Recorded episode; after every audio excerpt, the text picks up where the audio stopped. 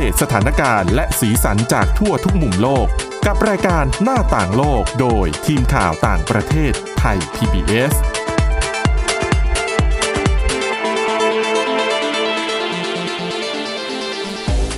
สวัสดีค่ะคุณผู้ฟังขอต้อนรับเข้าสู่รายการหน้าต่างโลกค่ะ วันนี้นะคะ เราก็จะมีเรื่องราวที่น่าสนใจ มากมายเหลือเกิน มาเล่าให้ฟังกัน วันนี้พบกับคุณทิพย์ตะวันธีรนัยพงค์ค่ะ และดิฉันสวรักษ์จากวิวัฒนากุล สวัสดีค่ะค่ะ ก็เรื่องราววันนี้เนี่ยก็ยังคงเป็นเรื่องที่เกี่ยวพันกับเรื่องของโควิด -19 นะคะ ก็จะมีเรื่องของรัฐบาลออสเตรเลียค่ะ ที่เขาออกแนวทางใหม่ในการอ่าช่วยเหลือชาวออสเตรเลียที่ตกค้างอยู่ในต่างประเทศนะคะด้วยการให้เงินกู้ฉุกเฉิน แต่ว่ารายละเอียดจะเป็นอย่างไรเดี๋ยวมาติดตามกัน แต่ว่าเรื่องแรกค่ะ ไปดูเรื่องเกี่ยวกับวัคซีนโควิด -19 ซึ่งปัญหาเนี่ยมันก็จะมีปัญหาเล็ก ๆ น้อย ๆ มากมาย แต่ว่าเป็นเรื่องที่สำคัญอย่างเช่น เรื่องของการแจกจ่ายวัคซีนโควิด -19 ในสหรัฐอเมริกา ใช่ค่ะ คือจริง ๆ แล้วคือเรื่องของวัคซีนป้องกันโควิด -19 เนี่ย คือนอกจากจะพูดถึงเรื่องความปลอดภัย แล้วก็ค่ะประสิทธิภาพในการพัฒนาวัคซีนนะนะคะอืมให้ใช้ได้ ในเร็ววันอืมแต่ว่าอีกหนึ่งปัญหาค่ะ ที่ผู้เชี่ยวชาญจำนวนหนึ่งที่เขาดูแลมีความเชี่ยวชาญในด้านนโยบาย สาธารณสุขในสหรัฐอเมริกาเองเนี่ยเขาก็ออกมาแสดงความกังวลนะคะว่าค่ะบรรดานักวิชาการต่างๆ หรือเจ้าหน้าที่ที่เกี่ยวข้องต่างๆ เนี่ยไม่ใช่แค่คุณจะมากังวลแค่เรื่องของการผลิต คือการพัฒนาและผลิตวัคซีนออกมาอืมให้มีประสิทธิภาพแล้วก็ ปลอดภัยเท่านั้นนะ คุณต้องคำนึงถึงเรื่องหลังจากนั้นด้วยค่ะ เพราะว่าการผลิตเสร็จออกมาเนี่ย การจะเอาไปแจกจ่ายให้กับประชาชนเนี่ยจะทำได้ยังไง เพราะว่าอย่าลือย่าลืมว่าทุกคนก็ต้องการวัคซีนตัวนี้นะคะค่ะแล้วก็หลาย ๆ บริษัทที่ตอนนี้มีการพัฒนาวัคซีนอยู่เนี่ย ส่วนใหญ่คือจำนวนไม่น้อยเลยล่ะ เขาจะต้องมีการฉีดวัคซีน 2 โดสม คือไม่ใช่ว่าเราฉีดไปทีเดียวเข็มเดียวแล้วก็จบเลยค่ะไม่ใช่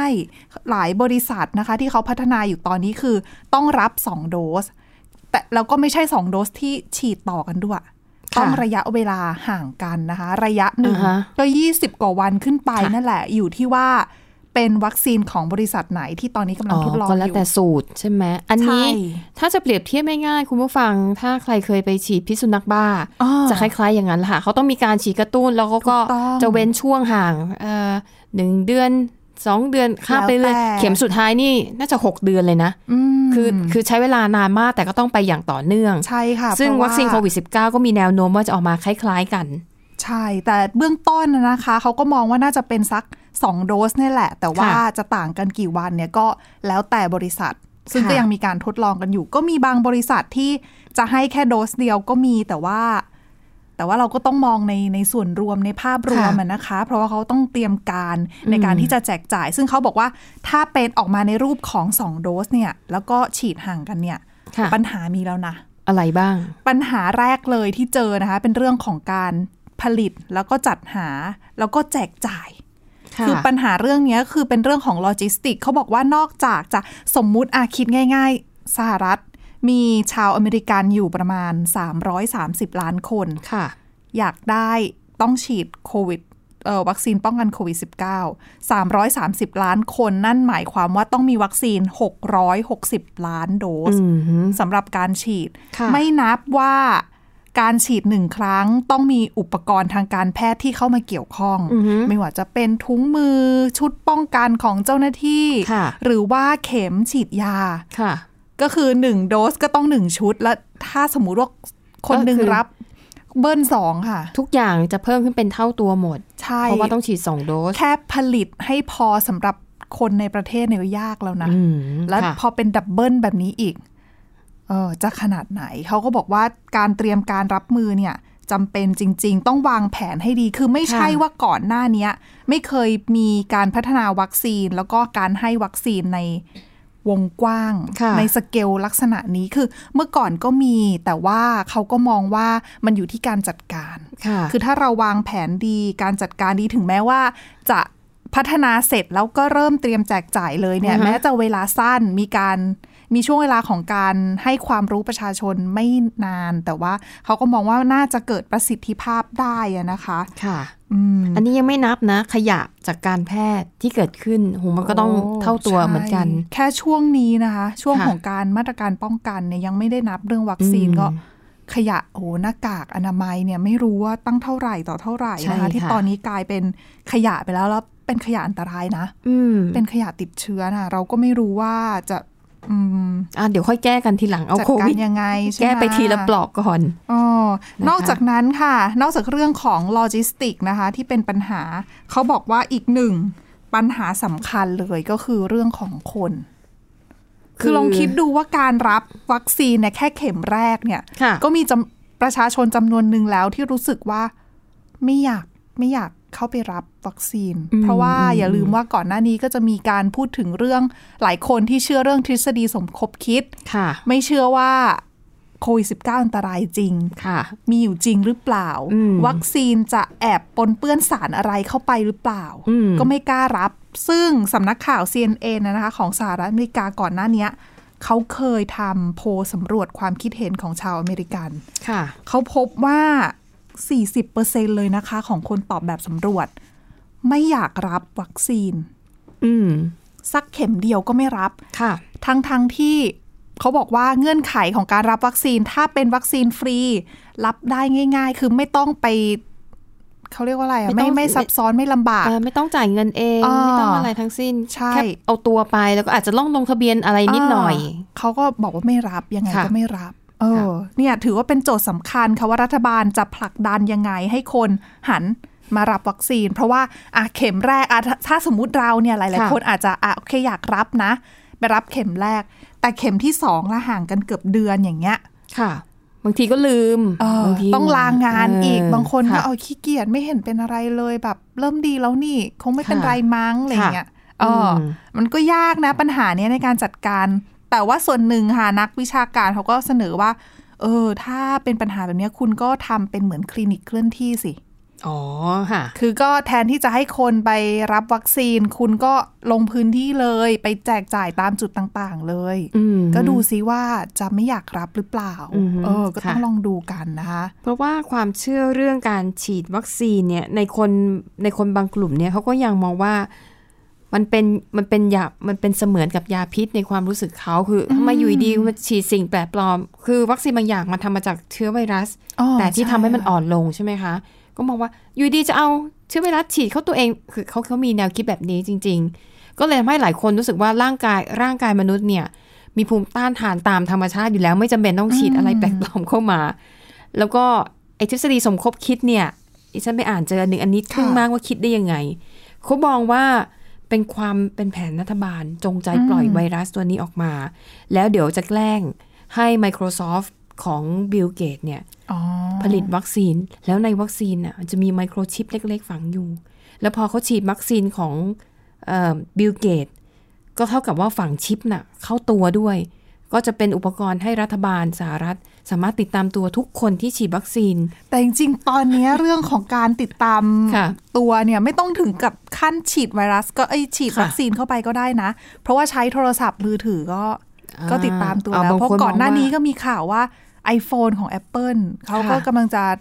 มีระบบที่เหมือนติดตามโดยที่เราไม่ต้องติดตั้งแอปพลิเคชันแล้วอือะมเอาแต่บางคนดูหนังสายลับมากอ๋อไง ต่อให้แบบไปแบบตัวเปล่าๆคือไม่ได้ไม่ได้เอาอุปกรณ์อิเล็กทรอนิกส์อะไรไปด้วยแต่ว่าไมโครชิปมันอยู่ในร่างกายแล้วเราจะเอาออกไม่ได้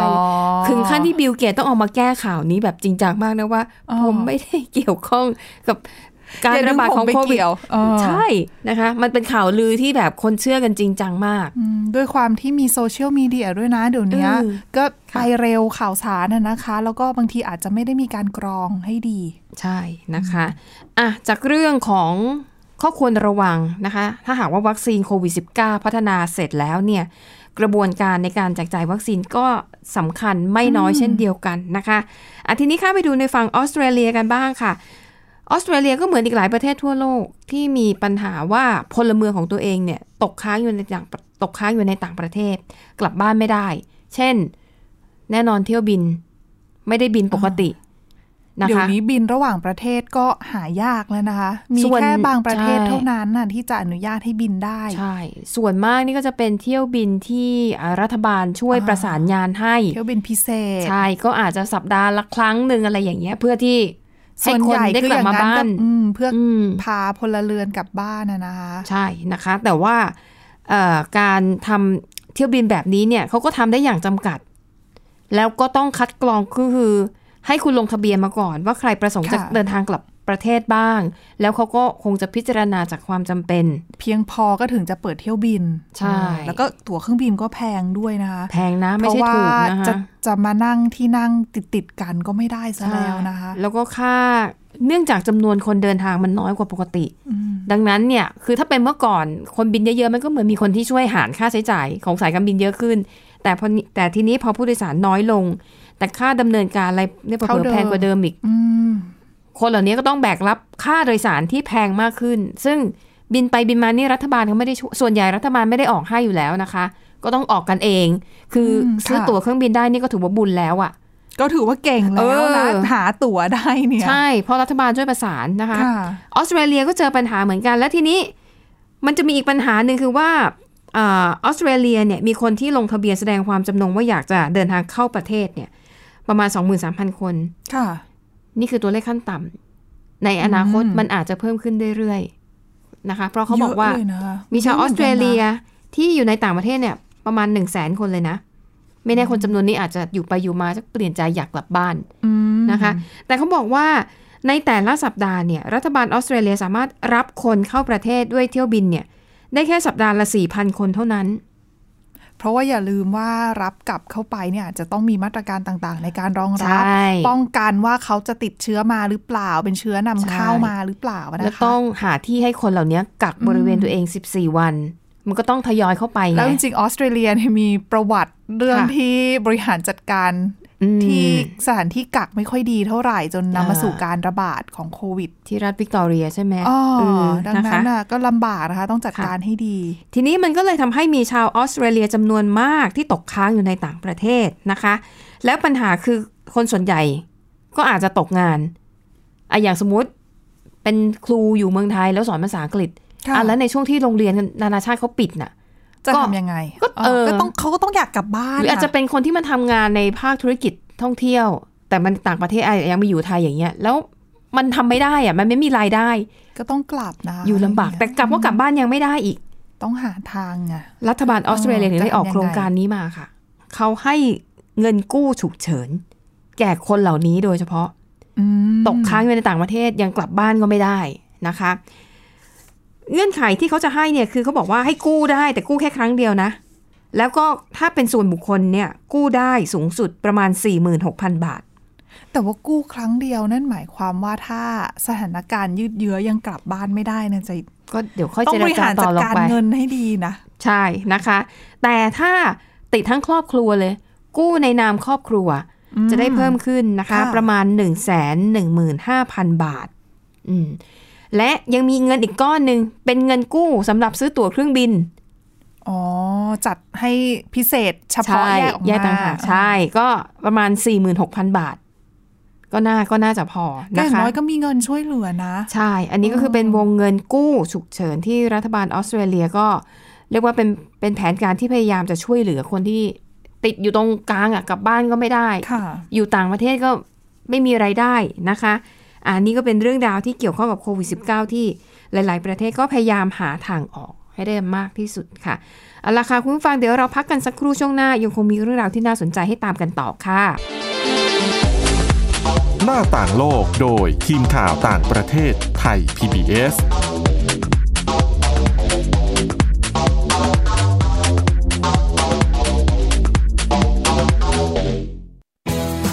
ไทย PBS ดิจิทัล Radio Infotainment for All สถานีวิทยุดิจิทัลจากไทย PBS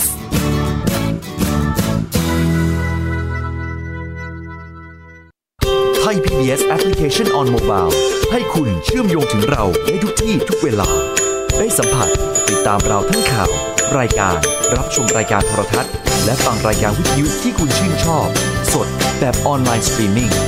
ชมรายการย้อนหลัง ข้อมูลกิจกรรมไทย PBS ร่วมเป็นนักข่าวพลเมือง รายงานข่าวกับเรา และอีกหลากหลายฟังก์ชัน ให้คุณดาวน์โหลดได้ฟรี ทุกระบบปฏิบัติการ ติดตามข้อมูลเพิ่มเติมได้ที่ www.thaipbs.or.th/digitalmedia อัปเดตสถานการณ์รอบโลก ประเทศจีนนี่เราทราบกันดีนะคะว่าเป็นประเทศที่จะมีปัญหาเรื่องความสมดุลของประชากร คนที่ได้รับความสนใจจากวิกฤตในครั้งเนี้ยก็คือนายกรัฐมนตรีนิวซีแลนด์เรื่องราวสีสันจากต่างแดนก็มีช่อง YouTube เป็นของตัวเองใช้ชื่อว่าครัวคุณยาย โรงพยาบาลเพื่อดูแล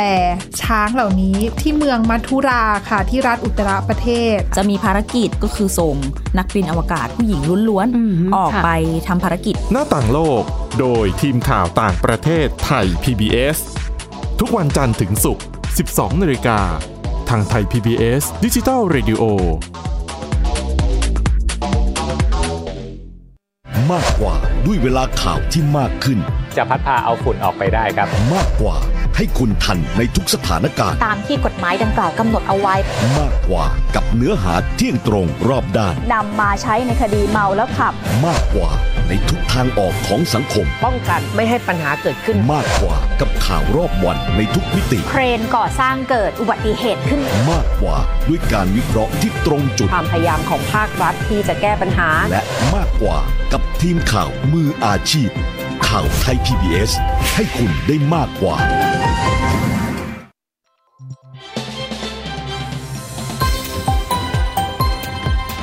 คุณกำลังรับฟัง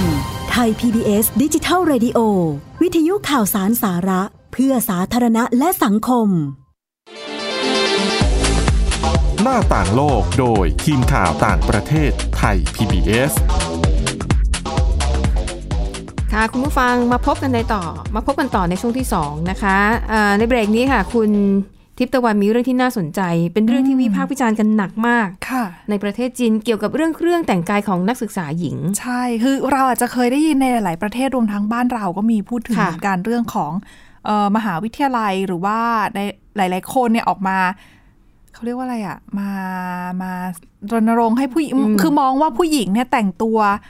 เปิดเผย แล้วก็ไปเนื้อเผยตัวมากเกินไปหรือเปล่าอ่าเลยทำให้เออเหมืโดอนกับเป็นการนล่วงละเมิดยั่วยวนอ่าทำให้เออผู้ชายมาล่วงละเมิดอะไรอย่างนี้ทำผู้ชายให้ทำให้ผู้ชายหักห้ามใจไม่ไหวต้องมาอ่าล่วงเกินเรา เพราะว่าเราแต่งตัวโป๊ะว่าหวานเกินไปโป๊ะอ่าที่จีนก็มีเรื่องนี้เหมือนกันค่ะ คือทางมหาวิทยาลัยเอ่อมคือชื่อมหาวิทยาลัยกวางซีนะคะ ในทางตอนใต้ของจีนเนี่ยเขาออกคำแนะนำด้านความปลอดภัยเขาเรียกค่ะว่า มีทั้งหมด 50 ข้อด้วยกันค่ะซึ่งใน 50 ข้อเนี้ยก็แนะนำหลายอย่างนะคะอืมว่านักศึกษาควรทำตัวนักศึกษาใหม่ที่จะเข้ามาเรียนที่มหาวิทยาลัยเนี่ยค่ะต้องทำตัวยังไงบ้างเพื่อให้ปลอดภัยอืมซึ่งในจำนวนนั้นเนี่ยก็มีคำแนะนำที่บอกว่าอะนักศึกษาหญิงจ๊ะไม่ควรแต่งตัวหลีกเลี่ยงการแต่งตัวเสื้อผ้ากระโปรงต่างๆเนี่ยที่อาจจะดู โป๊นิดนึงอืมอืมไม่ค่ะควรไม่ให้สวมใส่เสื้อผ้าที่เปิดเผยเนื้อหนังอะนะคะ เช่นค่ะเอ่อเห็นเอวเสื้อเอวลอยไม่ได้นะอืมอ่าหรือว่าโชว์หลังก็ไม่ได้ค่ะขาสั้นกระโปรงสั้นเนี่ยแน่นอนไม่ได้นะคะค่ะโดยเขาบอกว่าทำแบบเนี้ยก็เพื่อที่จะป้องกันไม่ให้ไปยั่วยุหรือว่ากระตุ้นอืมล่อตาล่อใจคนค่ะอื่นนะนะคะ แล้วก็นอกจากนี้ มีแนะนำด้วยว่าแม้กระทั่งรองเท้าค่ะเออเขาบอกว่าบางครั้งเนี่ย ไม่แนะนำนะให้นักศึกษาหญิงสวมส้นสูง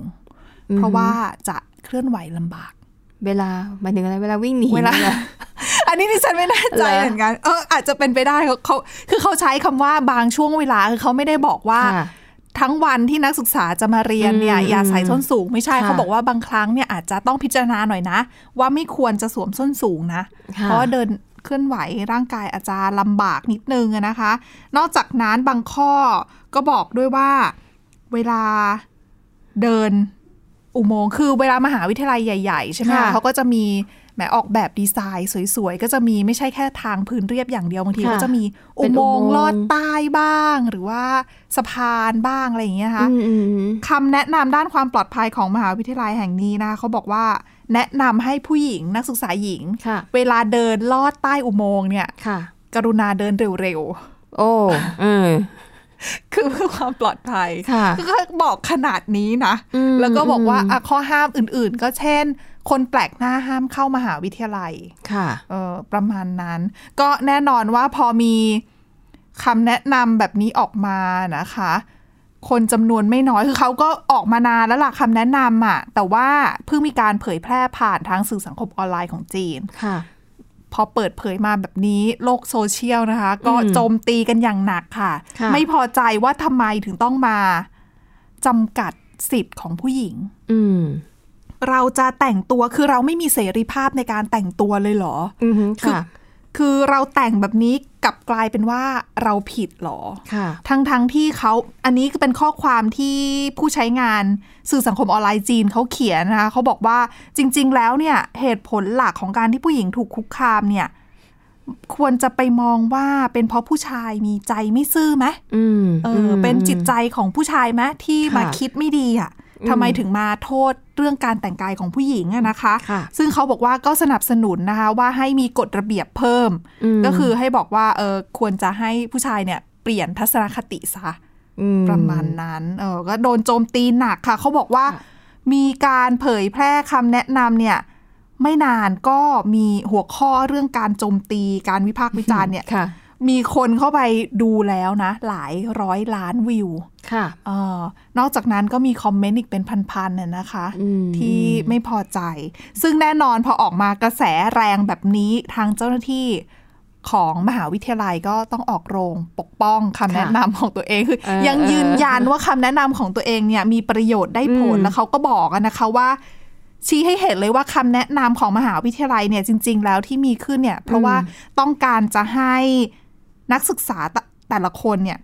แต่งตัวตามมารยาท